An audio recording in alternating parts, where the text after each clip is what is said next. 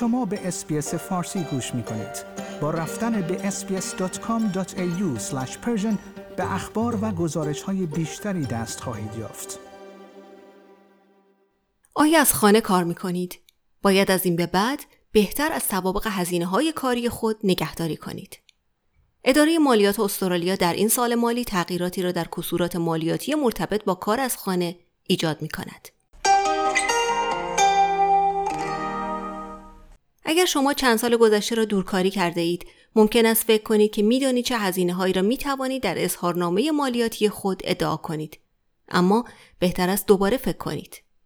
اداره مالیات استرالیا تغییراتی را در کسورات مالیاتی کار از خانه برای سال مالی 2022-2023 اعلام کرده است که برخی از مالیات دهندگان را از اول مارچ با مسئولیت های بیشتری مواجه می کند. اما این چیزی است که شما در این مورد باید بدانید. چه چیزی تغییر می کند؟ برای ادعای کسورات دورکاری مالیات دهندگان استرالیایی می توانند یکی از این دو روش را انتخاب کنند روش هزینه واقعی یا روش نرخ ثابت روش نرخ ثابت امسال در حال تغییر است به این ترتیب که مبلغی که می توانید برای هر ساعت دورکاری ادعا کنید از 52 سنت به 67 سنت افزایش می‌یابد. نوع هزینه های تحت پوشش نیز در حال تغییر است و شما باید مدارک مرتبط را نیز نگه دارید. همچنین دیگر نیازی نیست که یک دفتر کار مجزا در خانه داشته باشید تا بتوانید برای کسورات مالیاتی دورکاری اقدام کنید. ایتیو می‌گوید که این تغییرات در روش نرخ ثابت به منظور انعکاس بهتر ترتیبات کار از خانه به شکل کنونی انجام شده است. اما چه هزینه هایی تحت پوشش قرار می گیرد؟ روش قبلی نرخ ثابت 52 سنت کاهش ارزش مبلمان دفتر خانه هزینه های انرژی برای گرمایش، خنک کننده و روشنایی و هزینه تمیز کردن دفتر خانه را پوشش می‌داد. روش تجدید نظر شده نرخ ثابت شامل کسر برای موارد زیر است. اینترنت خانه یا تلفن همراه، خط تلفن ثابت یا موبایل، برق و گاز برای گرمایش، خنک کردن و روشنایی، لوازم و تحریر و مواد مصرفی کامپیوتر مانند کاغذ پرینتر و جوهر. اگر شما از روش نرخ ثابت برای محاسبه هزینه های دورکاری خود استفاده می کنید، دیگر نمی توانید به صورت جداگانه این موارد را ادعا کنید. البته شما هنوز هم مجاز به ادعای هزینه هایی که روش نرخ ثابت آنها را پوشش نمی دهند هستید. این موارد شامل چیزهایی مانند کامپیوتر، تلفن و مبلمان اداری است.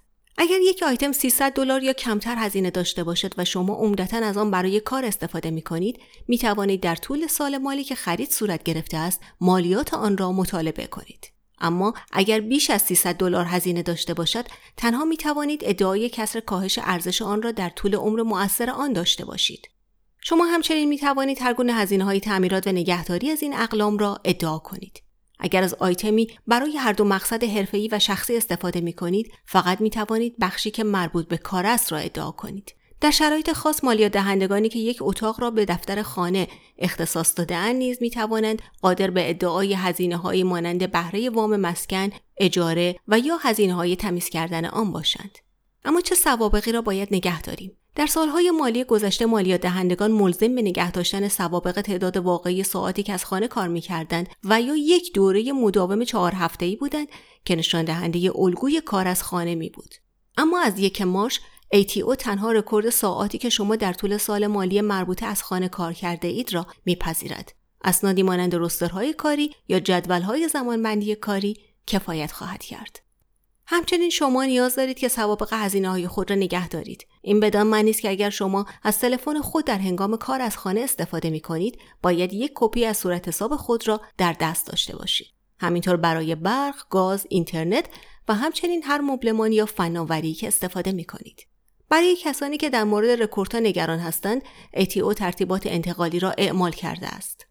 تیم لو دستیار کمیساریای ATO گفت از 1 جولای 2022 تا 28 فوریه 2023 رکوردی را که نشان دهنده تعداد کل ساعات کار شده از خانه است را خواهیم پذیرفت. صرف نظر از اینکه کدام روش را برای محاسبه کسورات خود انتخاب می کنید، ATO توصیه می کند که سوابق تمام هزینه های مربوط به کار که در طول سال مالی متحمل می شوید را نگه دارید. آقای لو گفت این کار به شما انعطاف بیشتری می‌خواهد داد تا روشی را انتخاب کنید که بسته به شرایطتان بیشترین میزان بازگشت مالیات را به شما بدهد. منابع مالیاتی را می توان در وبسایت ATO به بیش از سی زبان یافت. شنوندگان عزیز این پادکست رادیو SBS فارسی بود که من بهار قهرمانی تقدیم حضورتان کردم. شما به اسپیس فارسی گوش می کنید. با رفتن به sbs.com.au به اخبار و گزارش های بیشتری دست خواهید یافت.